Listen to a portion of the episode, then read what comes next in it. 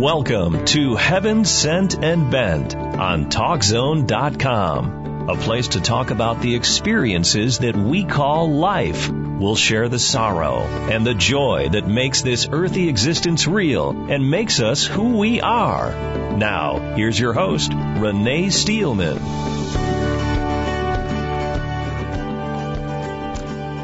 Good morning. Good morning, everyone. Thank you so much for joining me today on Heaven Sent and Bent. I hope that you have figured out how to download the TalkZone app on your smartphone so that you can um, listen anywhere and at any time during your day so that you can listen to the podcast after the live show is over. And if you haven't downloaded the app, I hope that you are sitting in front of your computer and logged on to the Talk Zone, www.talkzone.com and listening live. I have a wonderful show for you today and I come to the show this morning, uh, very filled with emotion and, um, it's probably going to be very hard for me uh, not to break down at, at some point because I've just had a great, great weekend. And really my weekend, my wonderful weekend is due to people like my guest today. Uh, my guest today is Dr. Michael Brooke, and I'm going to be talking to him a little bit later on about what he does for the autism world and people who are on the spectrum.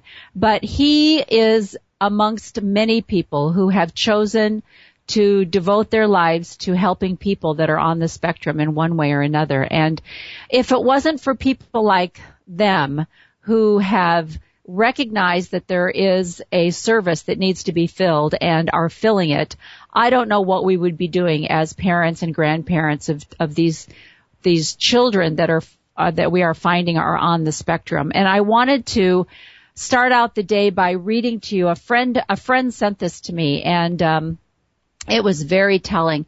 It was sent to her by a friend of hers who is a therapist and she says, um, according to a report in the Journal of Autism and Developmental Disorders, mothers of autistic children suffer as much stress on a daily basis as a combat soldier.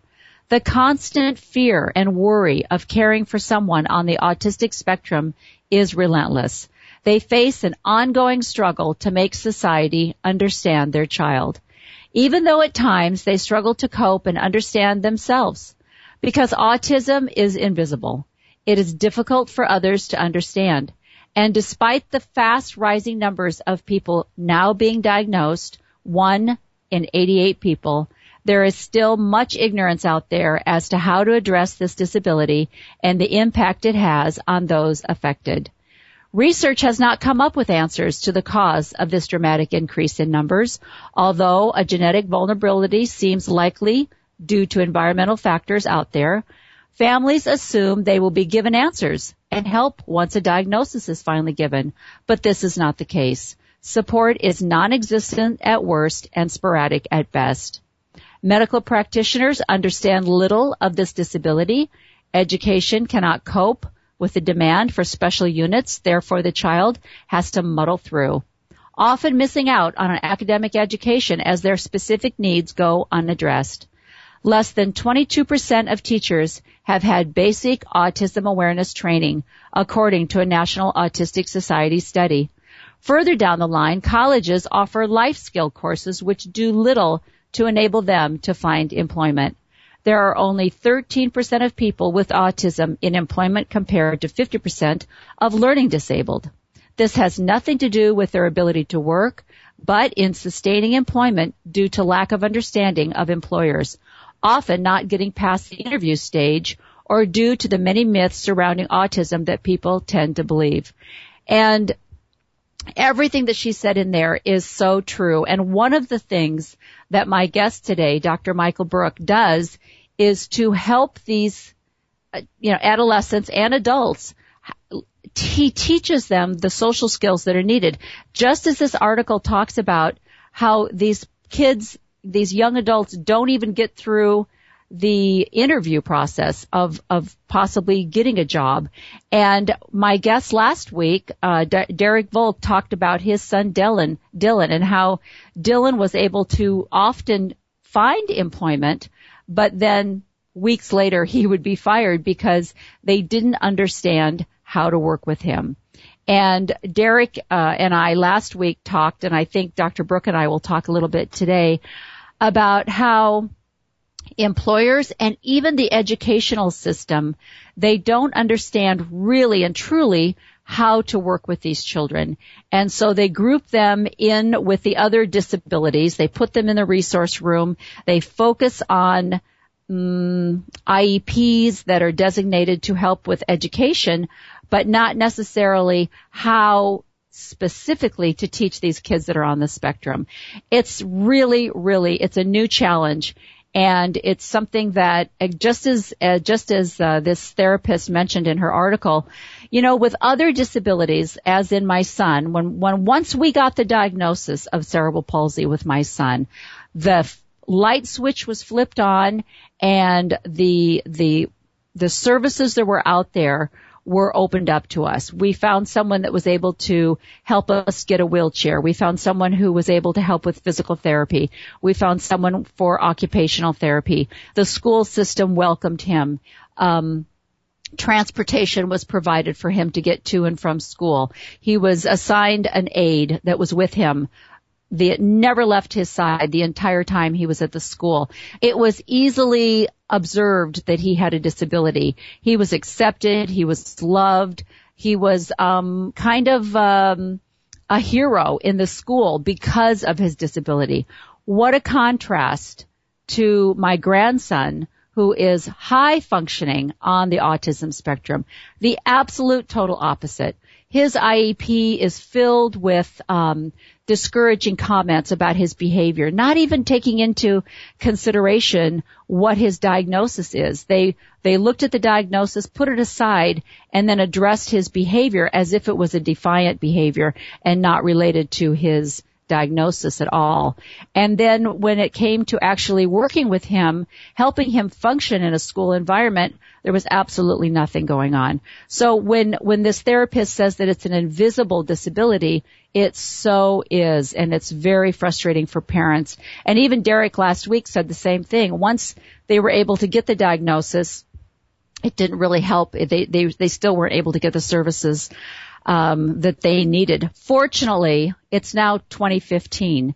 Uh, things have have grown, and people like Dr. Brooke have come along, and and they are now offering services.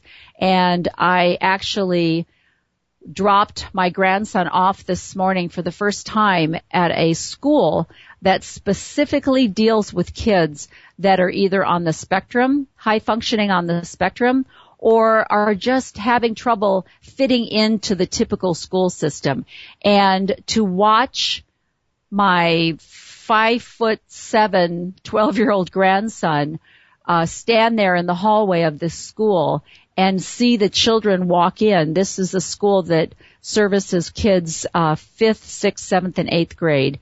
And to see these kids make eye contact with him and say, hey, what's your name? My name is such and such. Welcome uh, just brought me to tears. It was absolutely beautiful. Thank heavens there are people out there that recognize this need and, and are fulfilling this service. So I think you're going to find this show very, very interesting today. I hope that you will be able to uh, find resources that you need, and perhaps Dr. Brooke will give us some insight uh, into how exactly you can do that. I want to introduce to you today Dr. Michael Brooke. Dr. Brooke grew up in Montana, and you would think that anyone that grew up in Montana would just be hunting and fishing and and rafting and camping, and and he did that as a child, but he also liked to do things like play the piano and gymnastics and play games like Dungeons and Dragons, which made him a little bit of a, a an unusual child. And he got teased a little bit as a child for having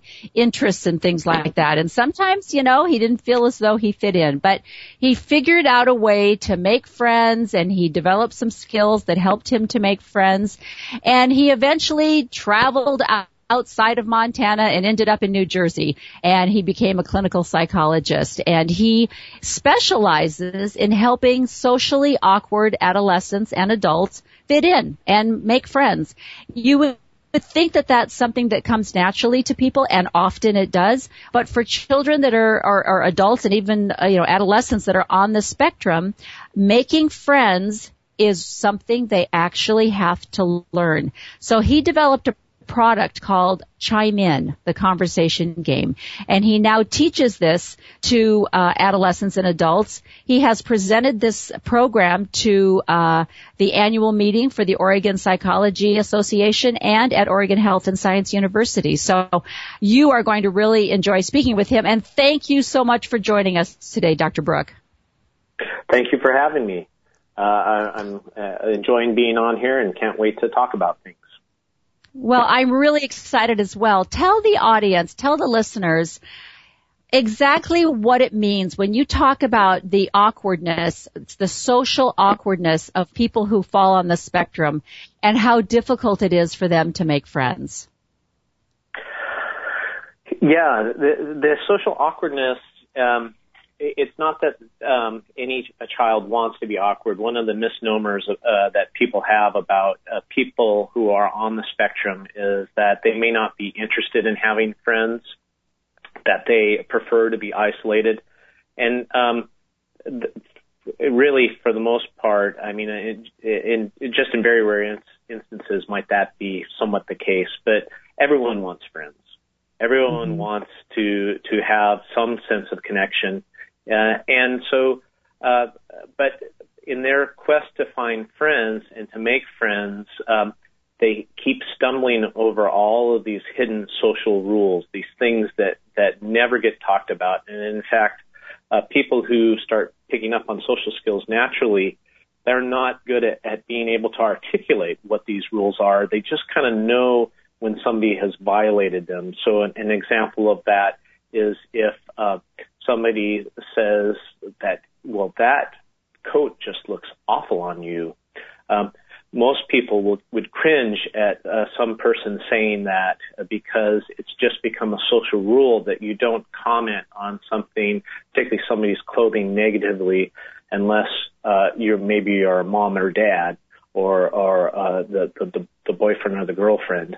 And so, but there's just so many of these uh, little social rules, and uh, these social rules change depending on the groupings of people that are there, whether it's peers, whether there's some adults there along with young kids, uh, whether there are women there, uh, all women or all men. There's all of these ways in which uh, the rules for connecting change, and um, it just becomes um, a, a very uh, uh, uh, punitive kind of experience for uh, people on the spectrum because those subtleties don't come naturally in terms of uh, being able to learn them. Right, right, exactly. And also talk about the, um, you know, because a lot of social skills are picked up through facial expression or body language, and a lot of times the people on the spectrum don't read those appropriately. And mm-hmm. so have you found like what do they, have you had clients that have expressed why uh, eye contact is difficult for one, for example? Well, uh, it can vary between people, but some of the reasons eye contact can be difficult is because uh, they just find the information they're getting visually too overstimulating, particularly uh, for individuals uh, uh, who, if, if the person is meeting up with people they don't know very well. Another thing that can factor in is that with with sensory processing is, issues, some individuals have the choice of either listening or mm. looking.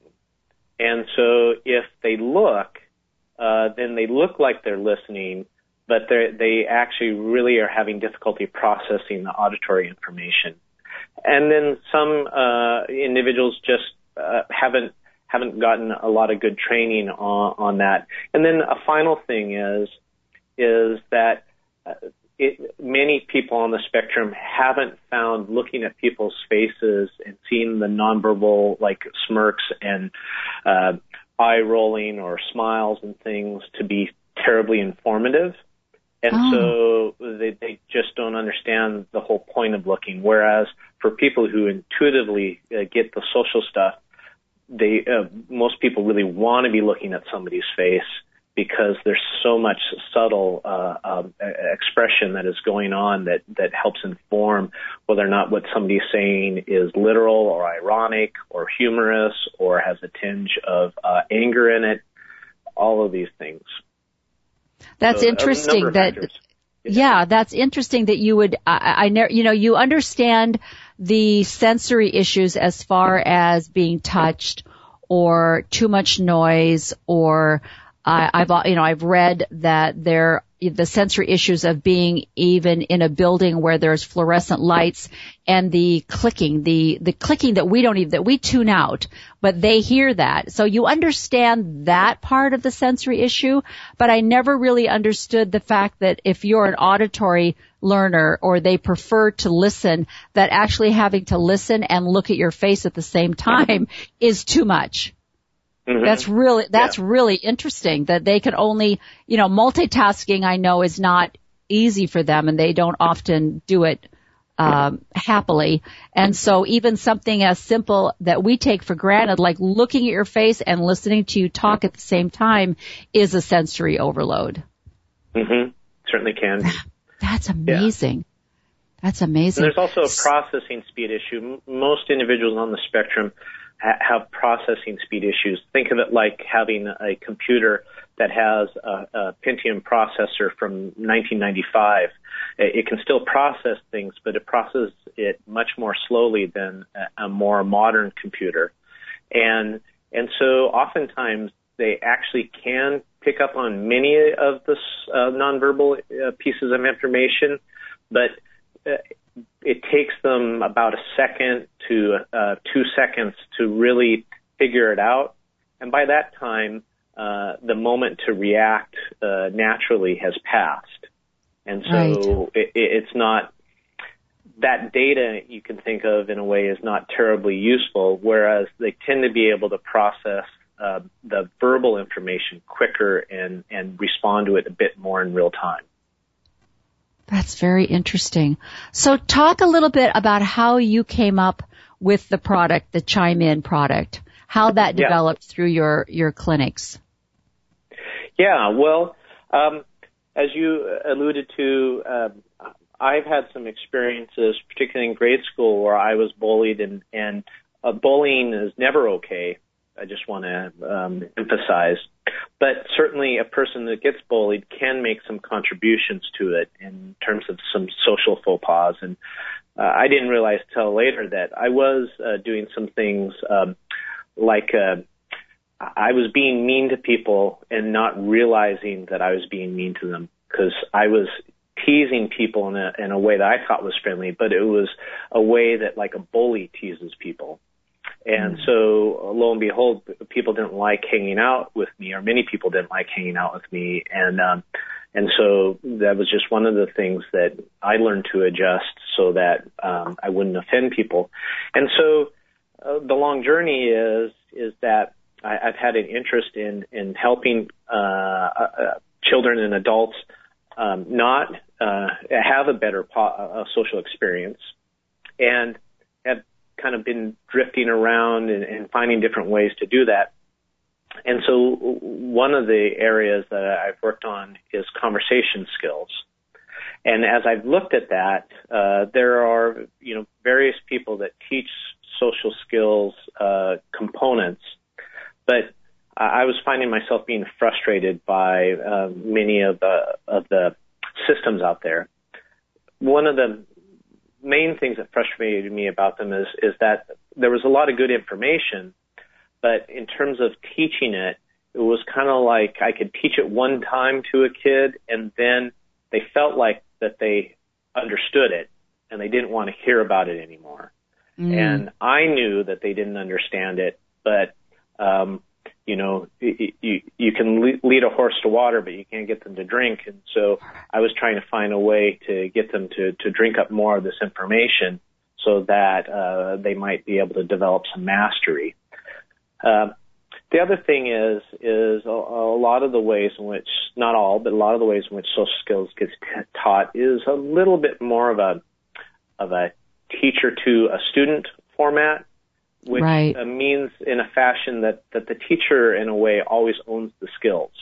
So if I'm teaching a child to uh, uh, ask questions, I'm always prompting the child to ask the question. And so if I'm always prompting the child to ask the question, it, the child isn't actually owning the skill and then picking and choosing when they use it. And so it, it doesn't lead to, I, I was finding it frustrating to lead to generalization.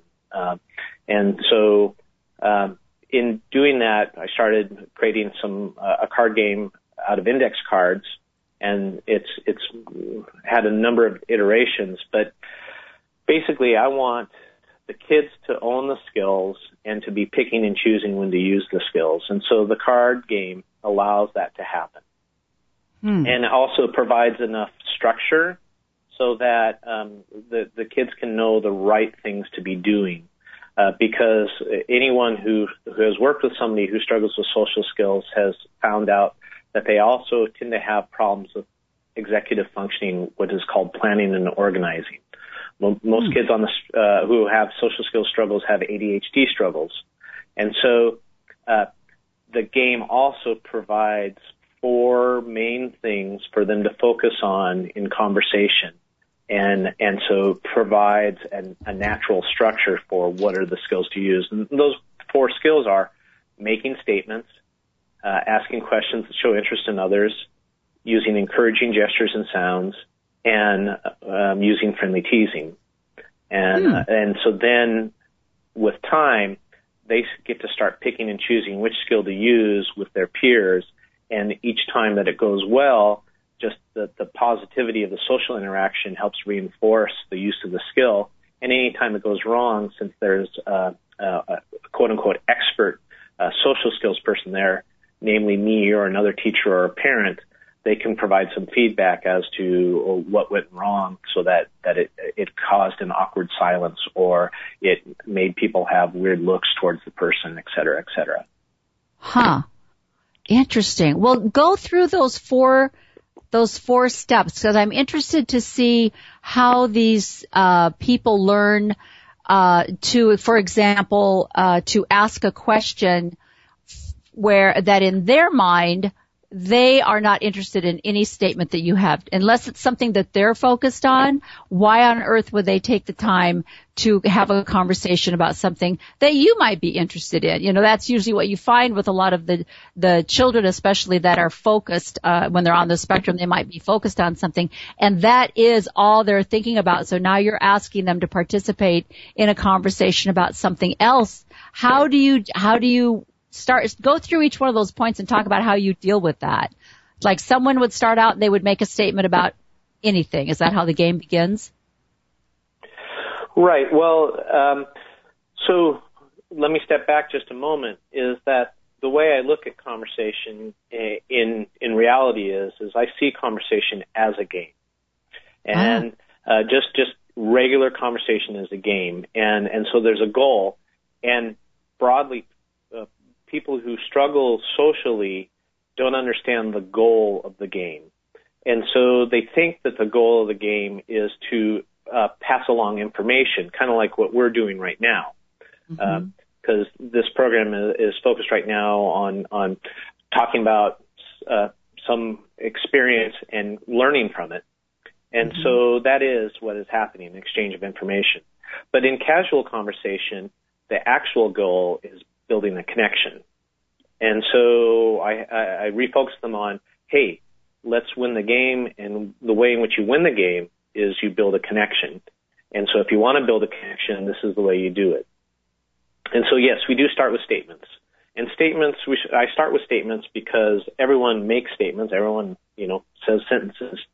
Uh, and, and so it comes intuitively. And so it's a great place to start. And mm-hmm. the core of, of when making statements is when it's in the context of conversation, it has to connect with things that people are currently talking about. So uh, that right there becomes a great starting point is, is that, is somebody sharing something that connects with the current conversation thing? So if I talk about that, uh, you know, one of the places I love to go on vacation is New Orleans, then whoever talks next has to make some connection to what I've just talked about. They could share something about vacations in general. They could share something about uh, common knowledge about New Orleans, like Hurricane Katrina, Gulf oil spill, things of that, or or like jazz. Uh, but something, some way or another, it has to connect with what I've just talked about. Otherwise, it's seen as really odd and self-centered. Okay, so I like what you just said about how casual conversation is meant to connect people together versus, as you say, uh, informational, going, attending a lecture or talking to someone, uh, you know, like you about a specific subject so that I can learn something. So in a casual conversation, you're trying to connect with that person. And so oftentimes when you hear people say, oh, this is my best friend. We just clicked right away. We knew we would be friends for life. It was because there was a connection there through conversation. So if you have a group of people sitting around and someone like you say says, Hey, I just got back from New Orleans. I loved it. If I have a relationship with New Orleans, I'm going to connect with you because my next statement is going to be, "Oh, I've been to New Orleans and I love it." Is that what? You, so you, mm-hmm. you so you give the kids yeah. a chance to choose whether they've connected with that statement or not. Yeah. So I, I don't exactly. So what what happens is visually is um, kind of like with Uno or Go Fish that they have a set of cards in their hand, and each skill, each of the four skills, has a different color of card. And so the whole object of, of the, the actual game of chime-in is to use up all your cards. And so, uh-huh. and so as they hold uh, these various skills in their hand, let's say, for example, what can often happen is since making statements comes a lot more, uh, it's a lot more comfortable for most people to use. Many times, the first couple times a person plays the game, all the red statement cards leave that person's hand.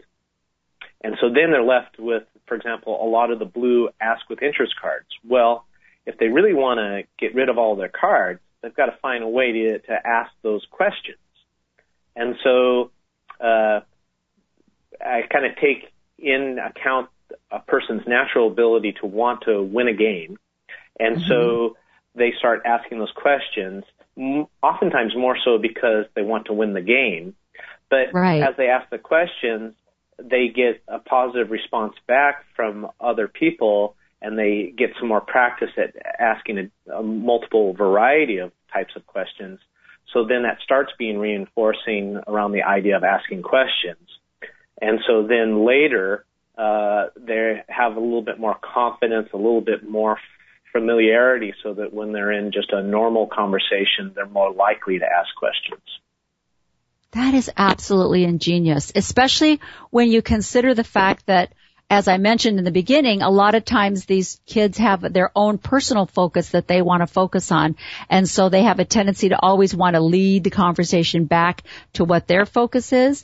But turning it into a game and then igniting that desire to win a game, they're being taught these skills kind of through osmosis almost. And exactly. it's probably a learning process where they actually find themselves going, you know, I'm actually interested in what that other person has to say.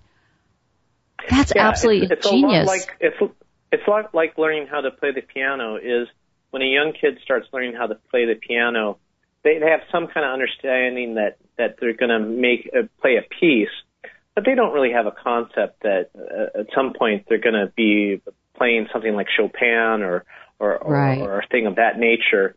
But they start out practicing and practicing, and they get a little bit better at it, and then uh, by practicing it, they they under they start grasping uh, the the potential of of playing the piano, and so it, it becomes easier with time. And it's a little bit like that with with practicing and practicing and having good experiences. Then then they start it starts a realization of the potential. Now, I've talked a little bit about how a lot of times the middle schoolers view things. I tend mm-hmm. to find that when I work with high schoolers and adults, they grasp the concept of building a connection more easily and and talking more frankly about, hey, let's do this to build a connection, uh, tends to motivate them a bit more because I think uh, because you know they're they're they've had more life experience, they're more mentally intellectually mature, mm-hmm. and also they've had sadly some more bad experiences of of not fitting in, and so they're they have a little bit more of a hunger to really want to to build connections. Right. And I imagine you must have, when you're dealing with adults, you must have people that come to you with um, an absolute confusion and a, a, a non-understanding of why they can't progress in their occupation or why they're not having good relationships with the opposite sex. And they are really coming to you probably out of desperation. Help me to understand this strange communication thing that's out there. Yeah, absolutely. And people, so I want to make it really clear that, that the spectrum is a, is a broad range. People with right. all kinds of abilities and interests. And so, uh, on the, on the higher end of it, uh, people can have really great academic strengths and do really well academically and, and be even gifted. And mm-hmm. it doesn't mean that just because you're gifted that this area is going to be something that you figure out with ease. Right. And it also doesn't mean that the fact that you don't get this means that in some way you're stupid. It means right. that this is this is an area you struggle. Like I struggle with uh, uh, coordination, and it doesn't mean that I, I'm an idiot, but it means that when it comes to things that require uh, coordination, I'm going to struggle more than most, and it means I'm going to have to work harder at it if I'm going to do as well. And I'm also not going to be able to advance as far as some people. If my right. expectation is is that I'm going to be in the NBA someday, uh, that's not a realistic expectation for me. But if I want right. to make the expectation that I'll play some intramural games with uh, friends, that's more realistic. Right, right. You know, and I love the, I love that feeling too and the instruction of giving children the idea that they are who they are and their gifts are unique.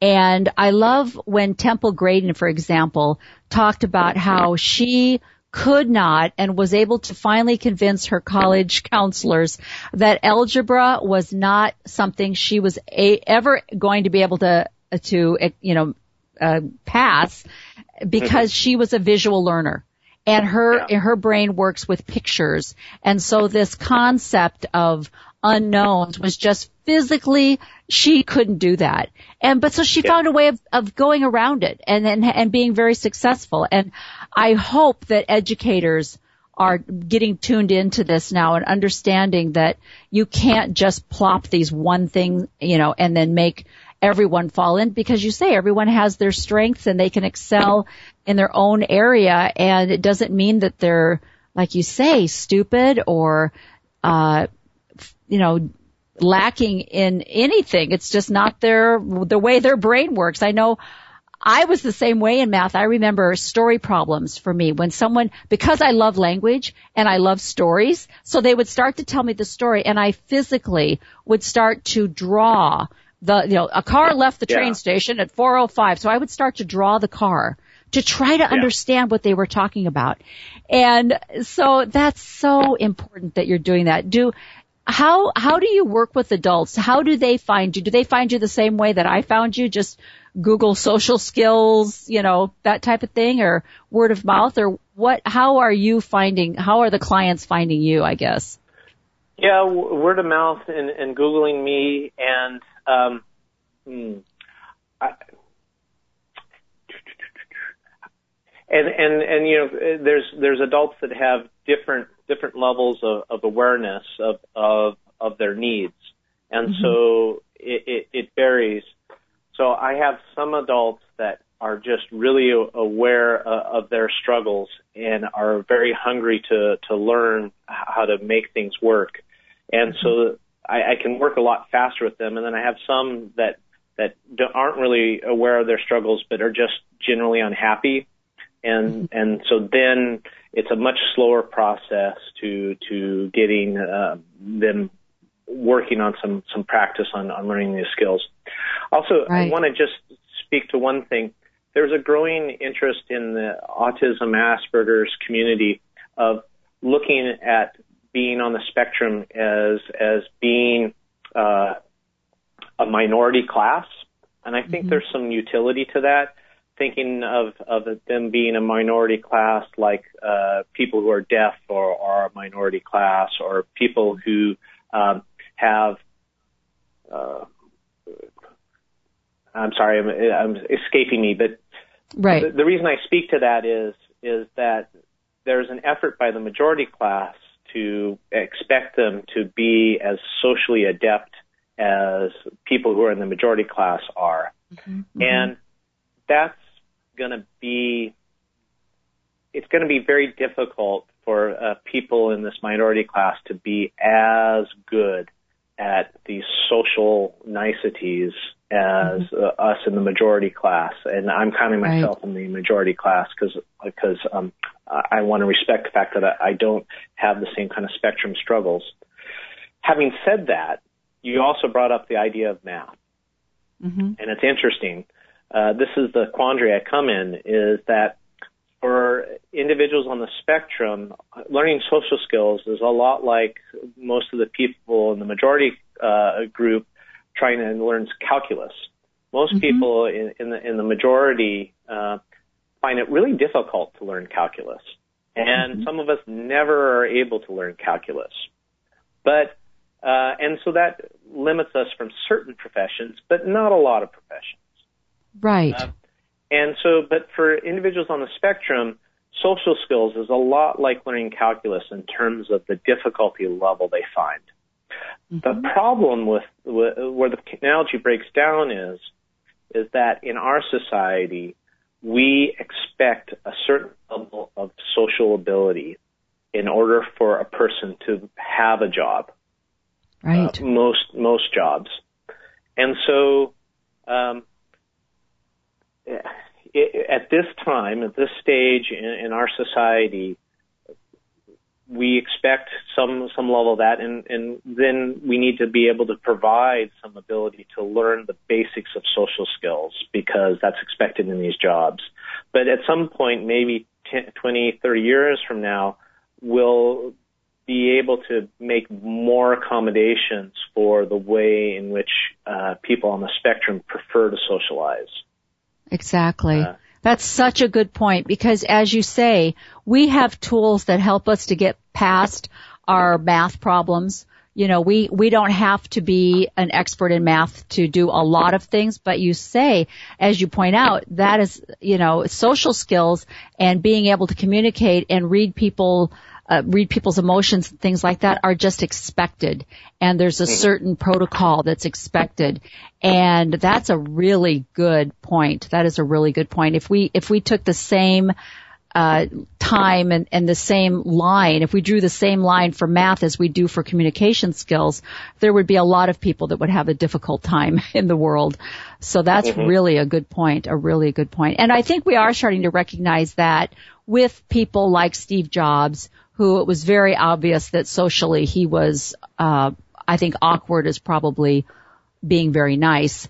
Uh, right. but, you know, but his, his intellectual ability in other areas carried him. And we are starting to recognize that and, and deal with it. We just are going to have to deal with, like, like this therapist pointed out, one in 88 people is falling on the spectrum somewhere.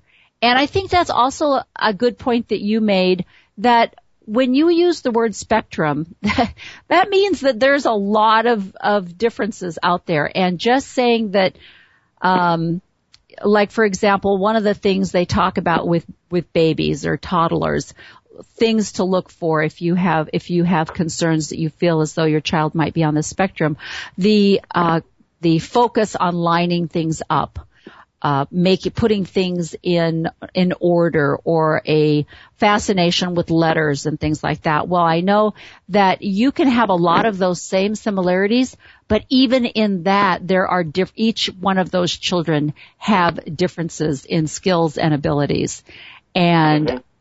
It's probably why there's so much frustration out there in the education world, in the the physician world, because there is such a spectrum that it's no longer, you can no longer just say, oh, you have appendicitis. We know exactly what to do. Or, you know, you're having gallbladder problems. We know exactly what to do. Each individual case has to be looked at. And so mm-hmm. that's what makes it so difficult. So I, you're, this is amazing. So talk about how does your game work with using gestures? So, uh, and I just want to say one thing. So it's actually one in, in 68 children that are on the spectrum. Uh, it keeps uh, getting lower and lower, and I think broadly yeah. because the diagnostic criteria are are being widened. So it's not it's right. not as if there's like some epidemic of something in the water or something. It's it's right. it's um a, there was a historically in, in our country when when it first got recognized uh, what autism was is uh the the original I forget the the researcher, but the original researcher really wanted to to hang his hat on this idea of finding the first childhood uh, form of psychosis. And oh. so he he created this really narrow category of people who were quote unquote on the spectrum. And and since then uh, there's been a push in the community to broaden it, that that to not so narrowly define it and mm-hmm. and that's broadly the reason uh, that that it, it it's increasing in terms of people being diagnosed with it. Right. But uh, having said that, what was your question again? I'm sorry. Well, one of the points that you made in your four in your four parts of the game was that you're teaching people how to use gestures and to read other people's physical gestures. So, what part of the game does that? Yeah, there's a a card a, a, an orange card that's called Encouraging Gestures and Sounds. And it's focused on things like nodding your head and going, mm-hmm. For, for example, I can hear that various times you've gone, mm-hmm, and, and things of that nature. And I am, I, I would bet my life on it that even though we're not in the same room together, you've nodded your head periodically as I've been talking, as I have been nodding my head when you've been talking. And these are, are things that are just assumed that people will be doing. And so we work on that some in the group. And also the, the reason why we nod our head or go, mm-hmm. And the reason we do that is not necessarily to say that we agree with what somebody is saying. It's more to say that we understood what was said.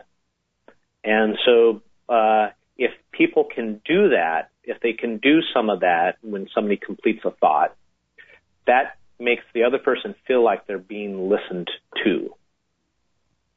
Uh, and so we, we practice doing that. Uh, another way to say this is uh, one of the terms that gets thrown around in the autism Asperger's community is that there are people who are on the spectrum and there are people who are quote unquote neurotypicals. I like a slightly different term. There are people who are needy types. And ah.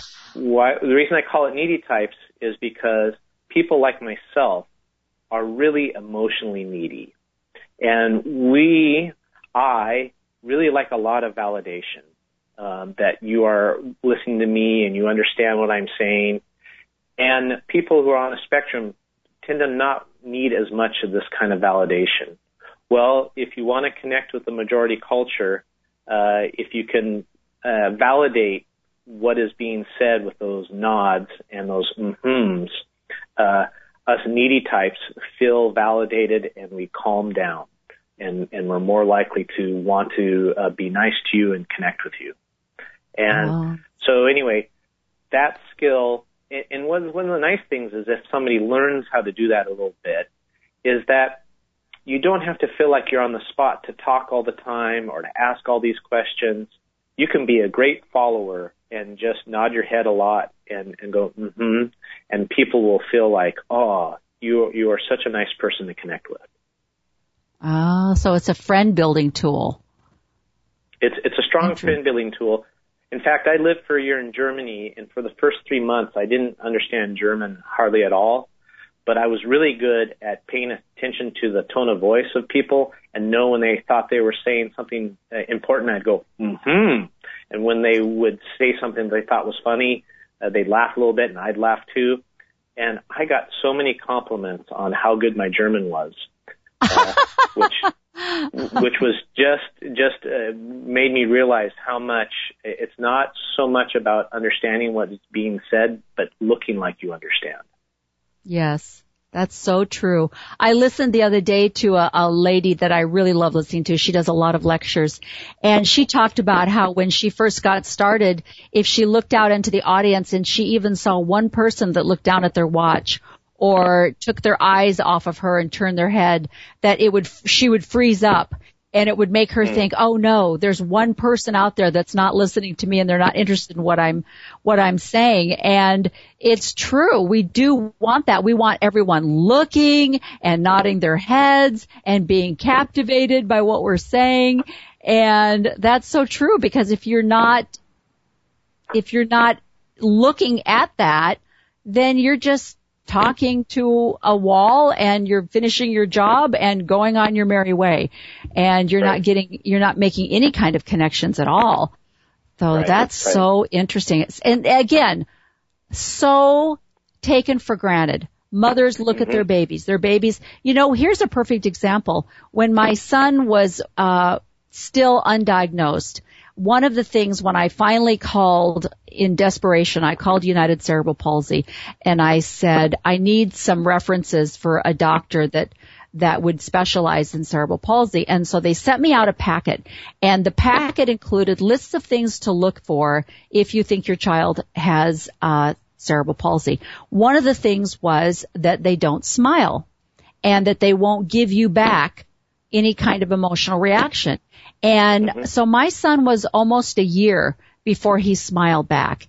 And I remember playing how you do with a baby, tickling, nuzzling them in their, you know, on their neck and nothing. Absolutely nothing. And yeah. so you're, you begin to go, well, why bother?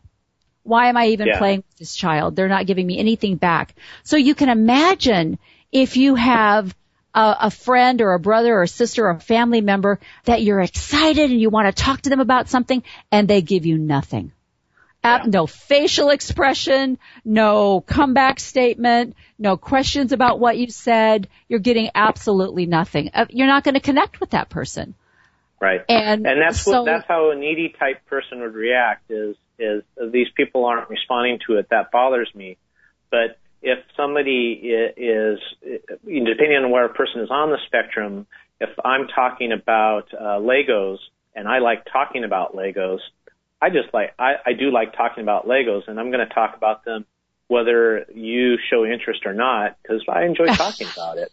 And if true. and if you end up responding to it, I mean that's cool, uh, and and that's great, and and that'll make it even more fun. But hey, regardless, I enjoy talking about it and and a needy type person wouldn't do that.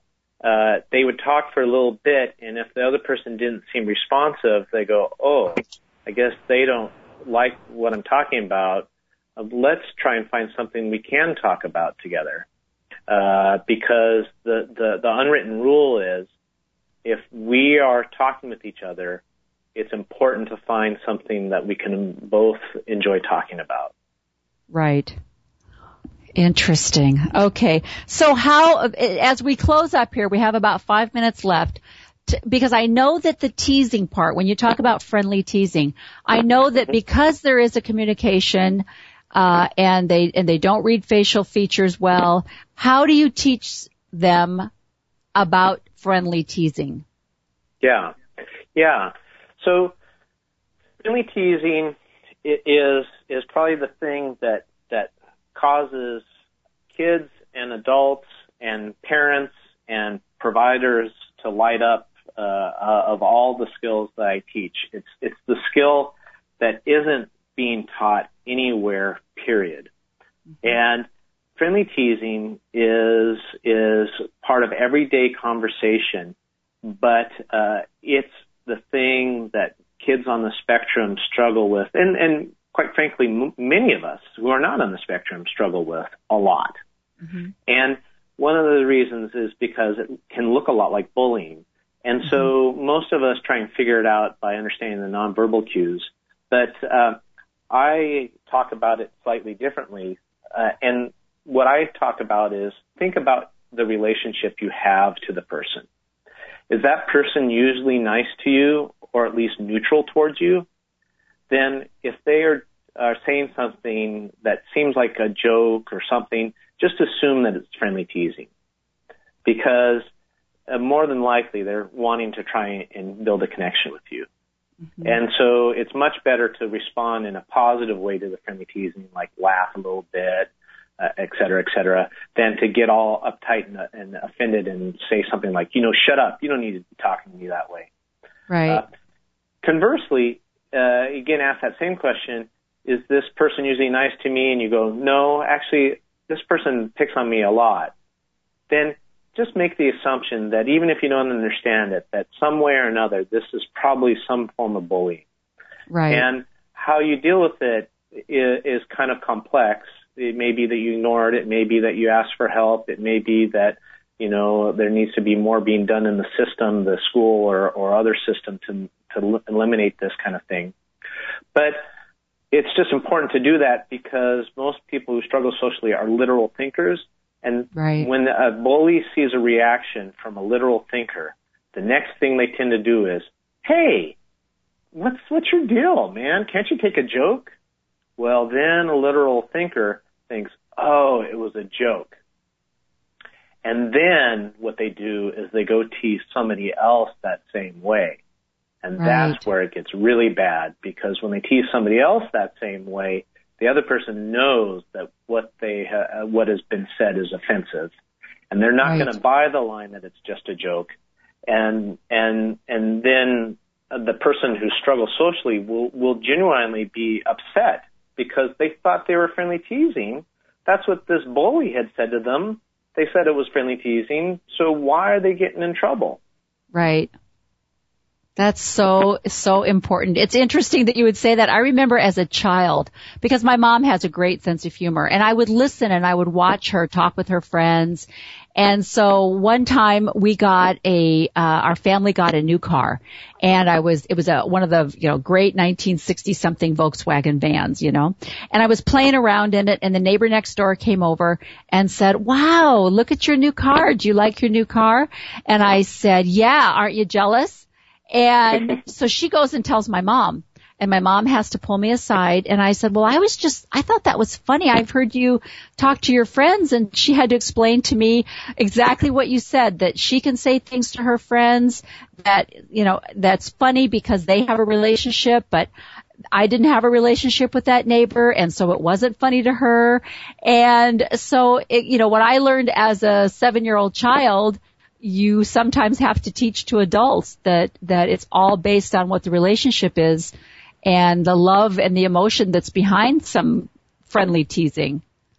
And the context that if, if that friend's family was as financially well off as your family, it might have been okay to joke in that way, but if they struggled financially, it would definitely be not okay to joke in that way.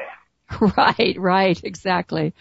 Oh, it's so interesting the things that, that we have to teach our kids nowadays and all of the circumstances around it, you know. Um, yeah. Wow. But thank heavens there is something like your program.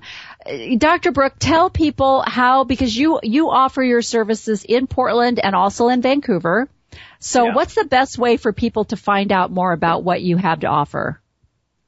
Well, uh, they can go to my website. It's Brooke, B-R-O-O-K-E, psychologist, P-S-Y-C-H-O-L-O-G-I-S-T-S. I know that's a, a mouthful, but you can also Google uh, Brooke social skills, and I'm sure it will come up, uh, particularly if you put in Brooke social skills Portland, it'll come up uh, uh, via Google. And if you're not in the area, you are absolutely welcome to purchase my game. It's available on my my website. Uh, a lot of people in the community, in the school community here, are starting to use the game. And uh, I, I just haven't made a push to make it more nationally known. Not that I wouldn't want to make it more nationally known, but there's right. only so many hours in the day. Exactly. And it's pretty explanatory if someone was to want to purchase the chime in, the conversation game, it's pretty self-explanatory inside how to use it and, and, and how, how to make it most beneficial. Yeah, uh, I believe it's pretty self-explanatory, and if somebody purchases it, purchases it and they have questions, they're welcome to email or call me, and uh, I'll definitely talk with them and and try and help them understand any any nuances to it. And uh, it certainly uh, parents can use it, but it, it would probably be a parent that is used to um, kind of homeschooling, motivating their child with various things. If if you struggle to to get your child motivated to do things that are a little bit difficult, it might be best to have a therapist or a, a teacher be teaching the skills because they tend to have a, a bit more of a tool bag uh, as to help them over the initial uh, uh, part of anxiety and resistance towards doing something. Because at the end of the day, this is a, a, a, a an enjoyable game to play, but it's it's not it's certainly not Minecraft. It's certainly not a video game where exactly. where there's all all the reinforcement uh, uh, along with it. it exactly. It, it, is, it is kind of a schoolish kind of curriculum. Exactly, exactly. Well, thank you so much, Dr. Brooke. I so appreciate you taking time out of your day for us, and I hope all of you have enjoyed what uh, Michael has shared with us today. There is help out there. I know it's a struggle to find it, but there are more and more people that are jumping in and uh, focusing totally on this and there's help out there and I hope you can find it. Have a great week everyone and we'll talk again next Monday. Bye bye.